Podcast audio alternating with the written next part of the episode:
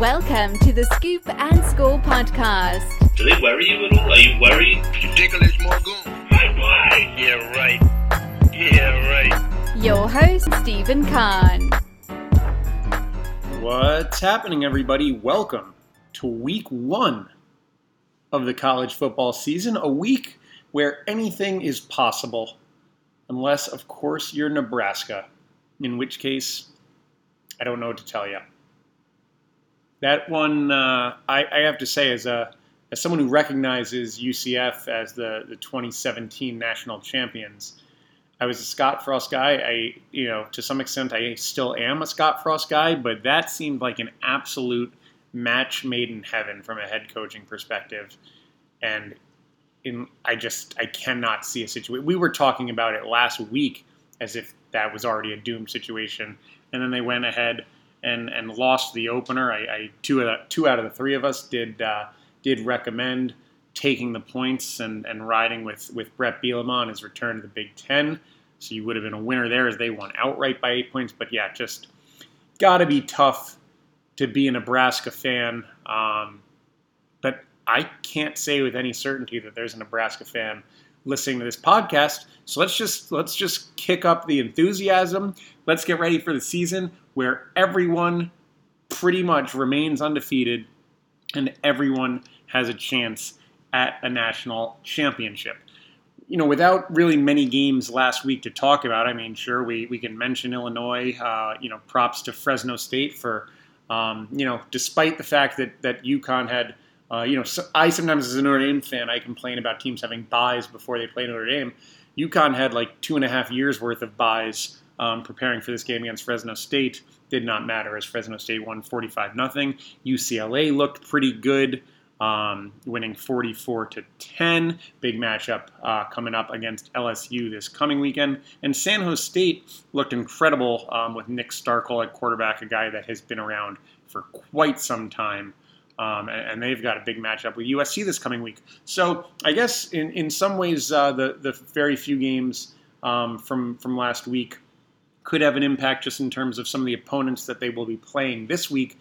But that's about all the recap from week zero that we're going to have here. So we're going to jump directly into week one. This might be a shorter episode than usual, but going forward we'll have both the recaps and the previews and maybe some more guests. We're working on lining them up here a little bit as we move through the season.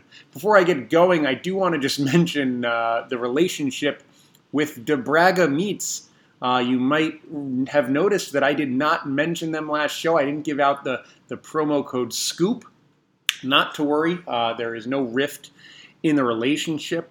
But one thing I will say is that we simply got too big last year, and promo code SCOOP, blew up, got picked up by one of those, coupon farms, and we can't have that floating around. We can only give the discounts to the loyal listeners of the Scoop and Score podcast that are listening to the show, that are learning about these delicious, delicious pork chops, and they're going out and buying them and using promo code SCOOP. We can't just have random people, Googling DeBraga discount code and them benefiting from promo code SCOOP. That's ridiculous. I won't stand for it. So we killed the promo code. And if we're being honest, the powers that be and I haven't really had a discussion about reinstituting any kind of promo code. I don't even really know, what our current sponsorship agreement or relationship is. But I'm going to tell you what, it remains delicious meat. So you're going to want to go to debraga.com. There's no promo code right now, but just spend a little bit. We've all been cooped up in our houses all this time. Just get a little bit of meat. You're going to love it. And yeah, we'll see if we can bring you a promo code back maybe as soon as next week. But in the meantime, I'm just going to keep touting the delicious product and hope that maybe they'll send me an apron. That is, I like to be honest with my listeners, and my main goal here is to try to receive a DeBraga apron. With that, let's move ahead. You know what? Let's take one more detour. Again, I have zero notes in front of me. I know I've said this before, but most of the time I would actually prep for this show. and it just seems like I'm mailing it in more than usual. I've got nothing in front of me other than the page of all the games that are coming up this coming week, so I don't have any outline for the show, but I did want to shout out listener Ralph, who I just kind of gave I didn't really answer his question last week about the general thoughts on NIL and general thoughts on conference realignment, because those are pretty big topics. I'll give you general high-level thoughts on NIL. I think it's great. Let the kids get paid as long as, you can't get into salaries. That's something that just does not work because then, you're going to start cutting kids if they're not performing well. What about, the athletes in non-revenue generating sports? Are you sticking them with a bill at the end of the year? It just doesn't make any sense. So you can't go to salaries. So just let each individual player earn whatever their fair market value is. And that's exactly what NIL seems to be doing. Does it open the door for some potential quote-unquote cheating in terms of, recruiting or anything like that? Maybe. But, what is cheating? If someone wants to pay a player to go to a school, then let them pay that player to go to a school, and, we'll see what happens. If they think that's a good investment, then, I guess anyone has the right to do that. But we'll see from there. Ultimately, I don't think it's going to have a major impact on the competitive balance in the sport. For all the big-time donors at big-time powerhouses now, they're going to be able to buy, more recruits. They were probably getting those recruits anyway. And some of the smaller schools, maybe it helps them get a couple big guys because who knows, someone's willing to spend the dollars to get them there. So ultimately, I think it's good that the players can earn money on their own value, and I don't think it has a major impact on the competitive balance of the sport. In terms of the conference realignment, I'd rather it not be happening, but I think something that's important to remember, and I have to remind myself being, 30 years old and the fact that, I've been closely following college football, somewhat closely since I was about 8, but, closely following since about 2002. You have to remember that this sport is old and it's been changing. There have been a lot of seismic landscape changing shifts going on for like the past 60 years.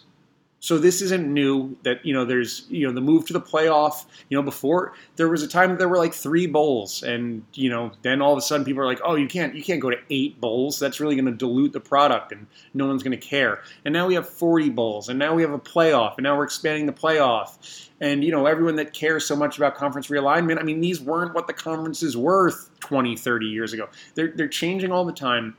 What I do know is that college football is going to be fine. It might look a little different, but it's still going to be an entertaining product, and it's still going to be great. So let's not worry about it. Let's just wait and see what happens. There's no reason to panic that the SEC is, this powerhouse, and what are the other conferences going to do? The only thing that conference realignment matters for is money. And as fans, the money means nothing to us. They're still going to play football games. We're still going to get great matchups. We're still going to figure it out. That's all I really have to say about that. And with that, I feel comfortable saying, let's get to week 1.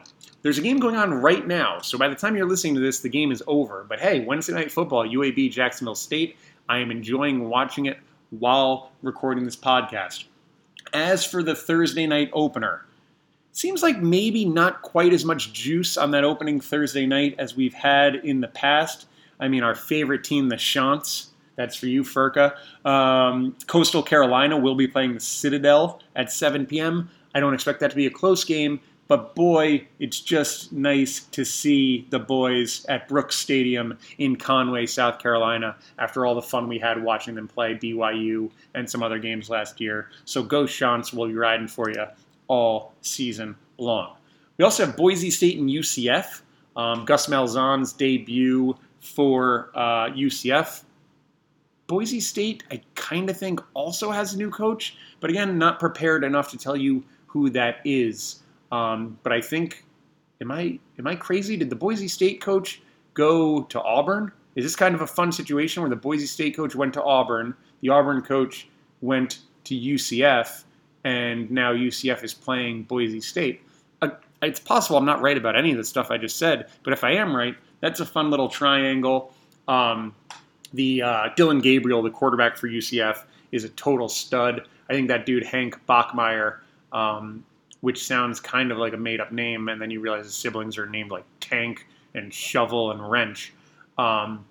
That's the quarterback for Boise State. So a really fun quarterback battle there. Should be a pretty good game. And to see the start of the Gus Malzahn era at UCF, I expect them to be pretty good this season. Scrolling down the list here, I mean, the only other, I'd say, meaningful game on that Thursday is Ohio State opening up at Minnesota.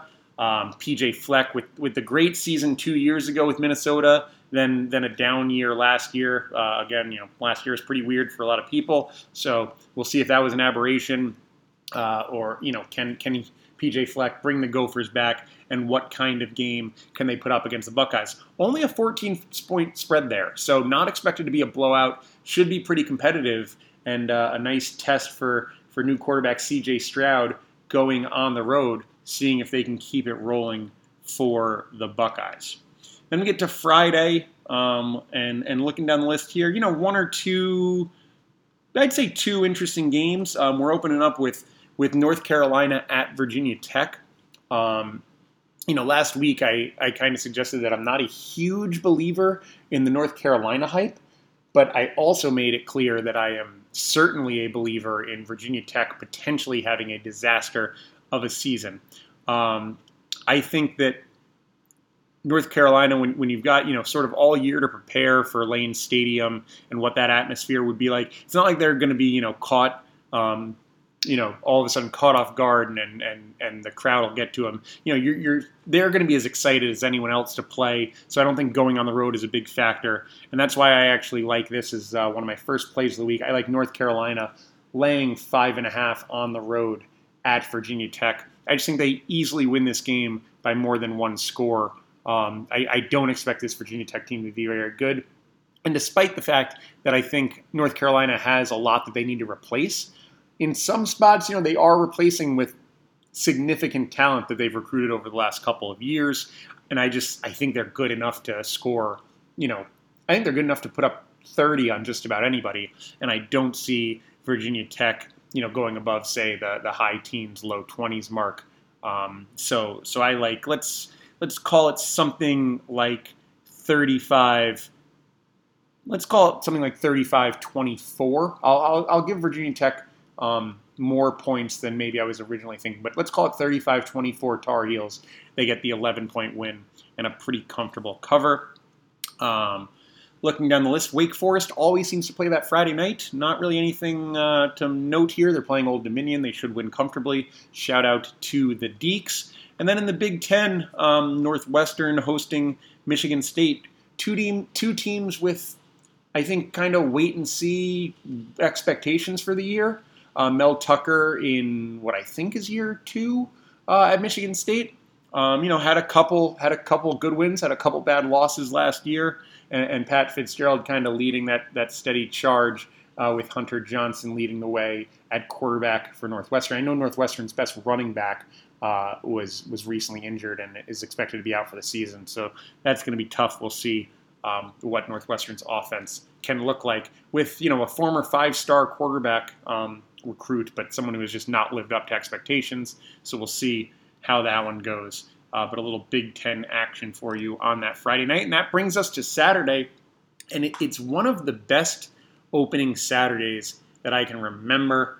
I mean, you know, at noon, you've got a couple choices. Obviously, Penn State at Wisconsin, sort of in the biggest Big Ten game of the week. Although you'll hear we've got a couple big. I like how the Big Ten opens up in conference with a lot of these matchups. It gets you excited about some of these teams right off the bat. We already mentioned Minnesota, Ohio State. Just mentioned Michigan State and Northwestern. We're talking about Penn State, Wisconsin here, and we'll talk about Iowa, Indiana in a minute. But yeah, definitely. I mean, Penn State with a disaster of a year last year, but started to get it together later in the season. You know, we'll see what Sean Clifford is able to offer at the quarterback spot. Jahan Dodson, one of my favorite receivers in the country, can make plays all over the field, and Deion Kane at running back. So definitely some players on this Penn State team. We'll have to see what the defense looks like. losing Micah Parsons. Obviously, they were playing without him last season anyway, and they struggled a little bit. So can the defense sort of bounce back to the form? And can, you know, what Graham Mertz are we going to see? Because Wisconsin was another team that looked great at times, looked terrible at times, had difficulty dealing with COVID last season. So we'll see, you know, the Graham Mertz era, while it started last year, really starts in earnest this season with a full season of expectations. So that should be a good game.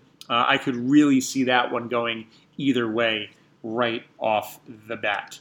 Scrolling down the list here, we got Oregon and Fresno State, which could be a bit of a game. That one is that one's kicking off at 11 a.m. out in Eugene for local time, 2 p.m. on the East Coast. And, you know, Fresno State already played a game. I mentioned it. You know, I think it's a big benefit to get that first week under your belt. Some may say, you know, the other teams are rested and they've been able to prepare for this week one game for longer. But really, you're only doing about a week's worth of actual game prep at the beginning of the season when the rest of it is just general camp stuff. So not a huge advantage there. You know, you get your 45-0 win against an easy team out of the way. So you get, you know, you get to really have like a live scrimmage out there without showing too much. I'm not calling for the upset. Oregon's a 21-point favorite looking at it here. But I don't hate the idea of maybe taking the points. I think, you know, in a sleepy, it's not like, you know, it's a 7 p.m. game in Eugene. Could be a sleepy crowd.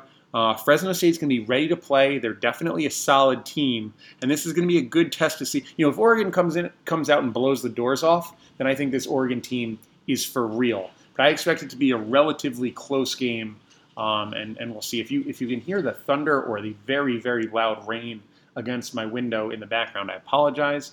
Nothing I can do about that, but it is quite rainy here right now. Continuing to move down the line, 3:30 Eastern, I would say the second most marquee. There's a lot of good games. I'm not going to rank them. But Alabama plays Miami. And, you know, number one preseason rankings, I don't know, you know, it's hard to say a step back. But, you know, as we mentioned last week, Alabama replaces three of the top five Heisman candidates from last season, as well as an additional first-round receiver who was injured for most of last year. You know, a couple of linemen. They're replacing a lot. So if there's a chance to get them, is it maybe in week one? Miami will try to find that out. D'Eriq King, by all measures, sounds like he's healthy and ready to go. Obviously, a really tough test to go against Alabama in the first game of the season, but a great test for Miami and a good barometer for where they're at. I mean, if they can, you know, if they keep this thing within 2 scores, I think that's a pretty solid outing.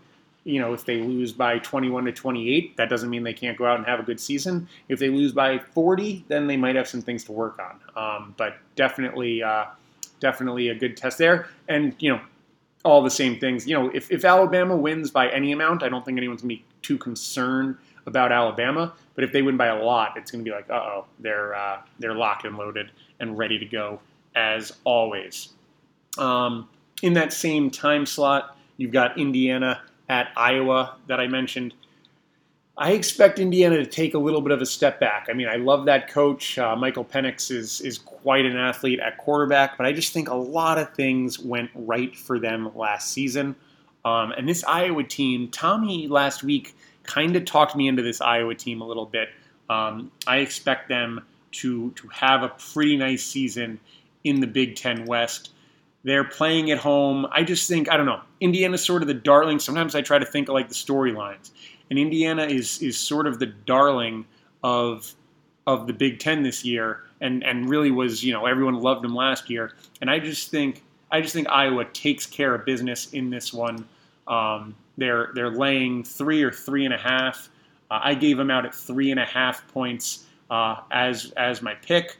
So I do like Iowa laying the 3.5 against Indiana. I think they win this game by 4 to 10 points and show that they are going to be a real contender in the Big Ten this year. Spencer Petrus, I believe is how you pronounce his last name, is a quarterback to maybe watch out for. Had a decent year last year and coming back with another year of experience, I think, you know, we'll have to see. I think he could be a factor in the Big Ten West this year. Continuing down the list here, let's go to a couple kind of, you know, mid, if those go to halftime and you're looking for something to watch, we've got Louisiana at Texas. I mentioned last week, watch out for the upset in this one. Ultimately, I did not pull the trigger on making Louisiana +8 one of my picks, although I do like that side of the bet if you want to make it. But it can just be too hard to predict what a new coach's first game is going to look like. Sometimes they come out and, you know, kind of all their plans are just, you know, put into the first game, and they come out and have an amazing performance and then, you know, sometimes fizzle out after that. I'm not saying one way or another what is going to happen with Coach Sarkisian and the Texas Longhorns this season. I actually think they'll have a decent year, but it just would not surprise me. Louisiana, a team that went on the road and beat Iowa State to start last season, could very well do the same to Texas this year. I expect that game to be a real battle and pretty exciting, so maybe want to tune into that one. And then I mentioned San Jose State and Nick Starkel and the nice start they got off to last year. Another team that, you know, already has the first game jitters out of the way, got a game under their belt. They go to play USC, and this is only a 14-point spread, so this could certainly be close. I would very much expect it to be a real shootout with Keaton Slovis and Nick Starkel slinging the ball all over the field. So definitely one to keep an eye on. I ultimately think that this USC team is going to be pretty good. As some of you have pointed out, I might be nuts for thinking they have a chance to go 12-0, 13-0 after the Pac-12 championship and make the playoff. So that's going to be hard to do if they can't get over this San Jose State hump to start the year. I think it will be an exciting game, but ultimately I just think Keaton Slovis to Drake London is going to be too much for San Jose State, and ultimately I think USC comes out on top in that one. At that point, we kind of get into the night slate, and it's kind of, they're clearing out. I think they are appropriately clearing out for the big game of the weekend, number 5 Georgia, number 3 Clemson, in the Dukes Mayo Classic in Charlotte. Notre Dame and Wake Forest were supposed to play in what was going to be the Dukes Mayo Classic, and that game ultimately got canceled. So that was too bad. That there's a little more star power maybe in this one, and it's interesting because the loser of this game definitely still has a path to the playoff. They would just have to, I mean, Georgia without a doubt going undefeated in the SEC and winning the SEC championship game, no problem. Maybe less so for Clemson. So I would say there's more at stake for Clemson in this game. But both teams definitely have a path, even with a loss. You've got D.J. Uiagalelei, who filled in 2 starts last year when Trevor Lawrence was out due to COVID. And JT Daniels for Georgia, who was coming off an injury early in the season and didn't win the job right away, and it was kind of like, why isn't he starting earlier than he is? But ultimately, once he got the chance to play, he looked pretty great. The Georgia offense took off in a way that it hadn't in decades prior. So this should be a pretty fun game. Ultimately, I think Georgia is going to maybe have a little bit harder time scoring on Clemson than Clemson will on Georgia. I mean, I think this should be a battle that probably stays in the 20s. I don't know that I see either team getting to 30 in this one, but I just think when it really comes down to scoring touchdowns, having a guy like Uiagalelei, who's huge and can move with his legs and just has some of the weapons, I think once they get inside the 15, inside the 10, I think Clemson scores touchdowns more easily than Georgia does in this one. Let's call it 28-24. So that's good for the Clemson cover by a point. 28-24 would also put it over by a point. So I guess I'm pretty close to what Vegas thinks on that one. But Clemson brought so much back on this defense. You know, a couple guys that were freshmen last year, they're going to make that sophomore leap. Brian Brzee is just going to be an animal on the defensive line. So I don't know. I think this Clemson team is going to be really, really special, I think they've got a chip on their shoulder after being blown out by Ohio State in the semis last year.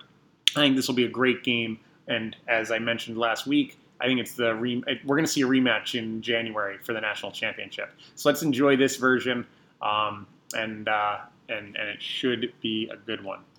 Beyond that, not a whole lot on Saturday night. You do have LSU at UCLA. That's one where you got to imagine that the Rose Bowl was absolutely going to be filled with LSU fans, but given the hurricane situation down in New Orleans, unclear on what travel availability is going to be like. So maybe not quite the home away from home that LSU was expecting in this one. This could be a good game. I mean, UCLA looked really good last season. Again, I don't know if the weather situation, and obviously more important things than how it's impacting LSU football, but for the sake of this podcast, how is that impacting LSU football? Has their practice been disrupted? Anything like that? Just, you got to imagine in a big game like this, any little things that you have to worry about could be, theoretically something that impacts your performance. I expect this one to be pretty close. Ultimately, I do think LSU will pull this one out. I'm expecting Max Johnson, the quarterback, who we saw a little bit last year. I'm expecting him to have a pretty good season. I've got him on my college fantasy team this year, so I'm counting on him to put up some big numbers. Throwing the ball all over the field. In particular, that guy Booty, I think, is how you pronounce his name. Keishon Booty, might be Boot, but let's go with Booty. So that should be a good game. I like LSU by about 10 points in that one. So ultimately, I do like them to cover. But again, it's just a little bit of a stay away for me, given some of the travel potential concerns and who knows what's going on. And the fact that UCLA got that game under their belt, I've mentioned it a lot of times now. But I do think it's nice to be able to get the jitters out, and just play football in week two while the other team is maybe still finding itself. And then Sunday and Monday we have games as well, just one game each night. I'll skip ahead to Monday first because I'll spend a little more time talking about Sunday. But Monday we've got Louisville and Ole Miss. Not a lot to say here, although Danny Dimes certainly likes Ole Miss and Matt Corral, so it should be fun to sort of watch the offenses go toe-to-toe in that game, not expecting a lot of defense. I'm seeing the over-under at 75.5. I actually kind of like that over. I could certainly see this being something like, 52 to 41, something like that. So it would not surprise me to see that game get close to 90 if you want to lean. It's just, hey, Labor Day night, long weekend is over. You got work the next day. You just want to stay up until 11:30 p.m. and root for points. That's the way to do it. I highly recommend as a fun capper to the long weekend, the over in the Ole Miss Louisville game. And on Sunday night we got Notre Dame at Florida State. I'm getting some hate from some of the Notre Dame fans out there for suggesting that I was going with Florida State in this one. Had a little more time to think about it. I'm still leaning Florida State, as much as I hate to say it. Mike Norvell took over this team last year, and I can't imagine how hard it was for a new coach to take over a program amid COVID, trying to install your culture, trying to install your on-field systems and deal with everything else that was going on. Just seems like a really difficult situation. So when, I would expect teams to take a bigger jump in a coach's second year anyway, but I expect that's going to be even more magnified when this has been a much more normal year, contrasted to what Coach Norvell had to deal with last season. I expect Jordan Travis to be the quarterback for Florida State. He can get out and run. Unfortunately, Notre Dame's fastest linebacker, a starter that was going to be a big-time player for them to help replace Jeremiah Usu-Koromoa on that linebacker level, he broke his ankle in the last week of camp and is out for the season. So he was going to be a big part of chasing Jordan Travis around, keeping him in the pocket and forcing him to beat the Irish with his arm. He will no longer be playing. His replacement, solid player, but just certainly doesn't have the speed and kind of backfield havoc wreaking abilities. So I think Travis is going to have some success with his legs. And then, you know, you get Notre Dame's defense kind of focusing on his legs, and that's where he can beat him over the top with his arm. I expect this to be a close game, but I don't know. I think Notre Dame is kind of just due to drop a game against a team that they're better than. This is going to be a tough environment, you know, a very new offensive line, bright lights in FSU, hostile environment. I just think that Notre Dame makes one or two too many mistakes. I think, I think Florida State gets some ground success and one or two big plays through the air after the ground success. And I just think that that's enough to get the win. So I very much hope I'm wrong. I do think there's a version where Notre Dame blows the doors off Florida State. So let's just hope that, in the third quarter on Sunday night, that's the version that we're getting, because that version definitely exists. So if Notre Dame blows them out, it's not like that was an impossibility. But the way things going, I see this as like a, 24-21, just kind of a sloppy game, some mistakes on Notre Dame's side, and Florida State does just enough to win the game. But again, hope I'm wrong. But with that, I'm going to wrap it up. Hope everyone enjoys the opening college football weekend, and that's all I got. Take it easy. That concludes the Scoop and Score podcast. Everyone in this room is now dumber for having listened to it. I award you no points, and may God have mercy on your soul.